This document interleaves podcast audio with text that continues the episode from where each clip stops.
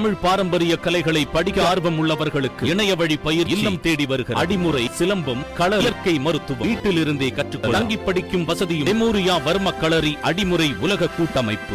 தமிழக அரசு கேட்டுக்கொண்டதை அடுத்து மத்திய அரசு பணியில் இருந்து அமுதா ஐஏஎஸ் விடுவிக்கப்பட்டிருக்கிறார். யார் இந்த அமுதா ஐஏஎஸ்? ஏன் அவர் தமிழகத்திற்கு அழைக்கப்பட்டார் என்பதை பற்றி சற்று விரிவாக பார்க்கலாம். பார்ப்பதற்கு சாதாரண பெண்மணியைப் போல காட்சியளிக்கும் அமுதா ஐஏஎஸ் பல சாதனைகளுக்கும் சொந்தக்காரர். தனிப்பட்ட திறமைகளால் சட்ட மீறல்களை தடுத்து சமூக நலனில் அக்கறையுள்ள அதிகாரியாகவும் வலம் வரும் அவரின் செயல்பாடுகள் இன்றைய தலைமுறை பெண்களுக்கு ஒரு முன்மாதிரி என்றே சொல்லலாம். சென்னையின் மழை வெள்ள பாதிப்பு அதற்கு பிறகு ஆக்கிரமிப்புகளை அகற்றுவது போன்றவற்றில் எந்த ஆண் அதிகாரியும் செய்ய துணிந்திடாத காரியங்களை செய்திருந்தாலும் இவர் வெளிச்சத்திற்கு வந்தது என்னவோ இரண்டாயிரத்தி பதினெட்டில் மறைந்த முதலமைச்சர் மு. கருணாநிதியின் இறுதிச் சடங்கின் போதுதான். பல தேசிய மற்றும் மாநில தலைவர்கள் கலந்து கொண்ட அந்த இறுதிச் சடங்கினை மிக நேர்த்தியாக ஒருங்கிணைத்த போதுதான் அவர் ஊடகங்களுக்கு தெரிய வந்தார். அமுதா ஐஏஎஸ் யாரென தேடிய பலருக்கும் அவர் அவரின் அற்புதமான தலைமைத்துவ பணிகளும் நேர்மையான செயல்பாடுகளும் அப்போது தெரிய வந்தன. அதன் பின்னர் அவரை தொடர்ந்தது விருதுகளும் பாராட்டுகளும் மட்டுமே. தற்போது அதன் உச்சமாக அவருக்கு கிடைத்திருக்கும் பிரதமர் அலுவலக இணைச் செயலாளர் என்ற உயர் பதவி மீண்டும் தமிழக முதல்வரால் விடுக்கப்பட்ட அழைப்பு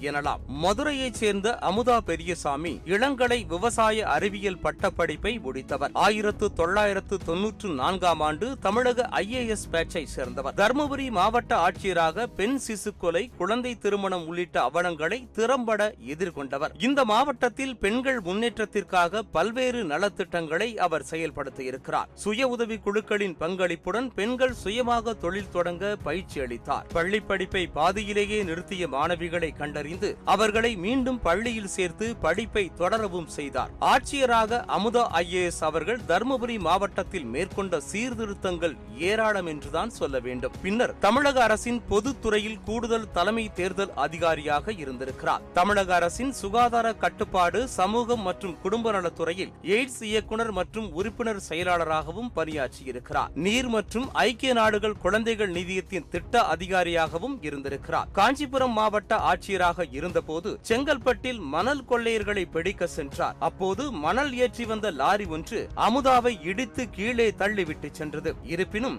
அஞ்சாமல் மணல் கொள்ளைகள் நடை நடைபெறாமல் தடுக்கும் நடவடிக்கைகளில் அவர் ஈடுபட்டார். இரண்டாயிரத்தி பதினைந்தாம் ஆண்டு சென்னை பெருவெள்ளத்தின் போது பருவமழை நிவாரணத்திற்கான சிறப்பு அதிகாரியாக களத்தில் இறங்கி மிகவும் சிறப்பாக செயல்பட்டார். வெள்ளத்தில் தத்தளித்த வெள்ளத்தால் பாதிக்கப்பட்ட ஏராளமான மக்களை வெற்றிகரமாக மீட்டும் எடுத்தார். ராணுவத்தினருடன் மழை வெள்ள நீரில் இறங்கி மீட்பு பணிகளில் நேரடியாகவே ஈடுபட்டது பலரையும் ஈர்த்தது. இரண்டாயிரத்தி பதினாறாம் ஆண்டு சட்டமன்ற தேர்தலில் உதவி தேர்தல் அதிகாரியாக சிறப்பாக செய்யப்பட்டிருக்கிறார் முன்னாள் முதலமைச்சர் கருணாநிதியின் உடல் அடக்கத்தின் போது ஒட்டுமொத்த நிகழ்வையும் ஒருங்கிணைக்கும் மிகவும் முக்கியத்துவம் வாய்ந்த பணியை பொறுப்புடன் செய்து முடித்தார் அமுதா ஐஏஎஸ். எந்த ஒரு பிரச்சனையுமின்றி பாதுகாப்பு குறைபாடுகள் எதுவும் ஏற்படாமல் அமுதா ஐஏஎஸ் செயல்படுத்தி காட்டினார். தற்போது பிரதமர் அலுவலகத்தில் கூடுதல் செயலாளராக பணியாற்றி வருகிறார். இந்த சூழலில் அமுதா ஐஏஎஸ் அவர்களின் சேவை நமது மாநிலத்திற்கு தேவை என்று தமிழக அரசு கருதியது. இதனையொட்டி அவரை தமிழக பணிக்கு திருப்பி அனுப்புமாறு கோரிக்கை விடுத்தது தமிழக அரசு. இதனை ஏற்றுக்கொண்ட மத்திய அரசு அமுதா ஐஏஎஸ் ஐ பிரதமர் அலுவலக கூடுதல் செயலாளர் பதவியில் இருந்து விடுவித்திருக்கிறது. இதனையடுத்து தமிழக பணிக்கு மீண்டும் திரும்பும் அமுதாவிற்கு முதலமைச்சர் மு க ஸ்டாலின் தலைமையிலான தமிழக அரசில் முக்கிய பொறுப்புகள் வழங்கப்படும் என எதிர்பார்க்கப்படுகிறது.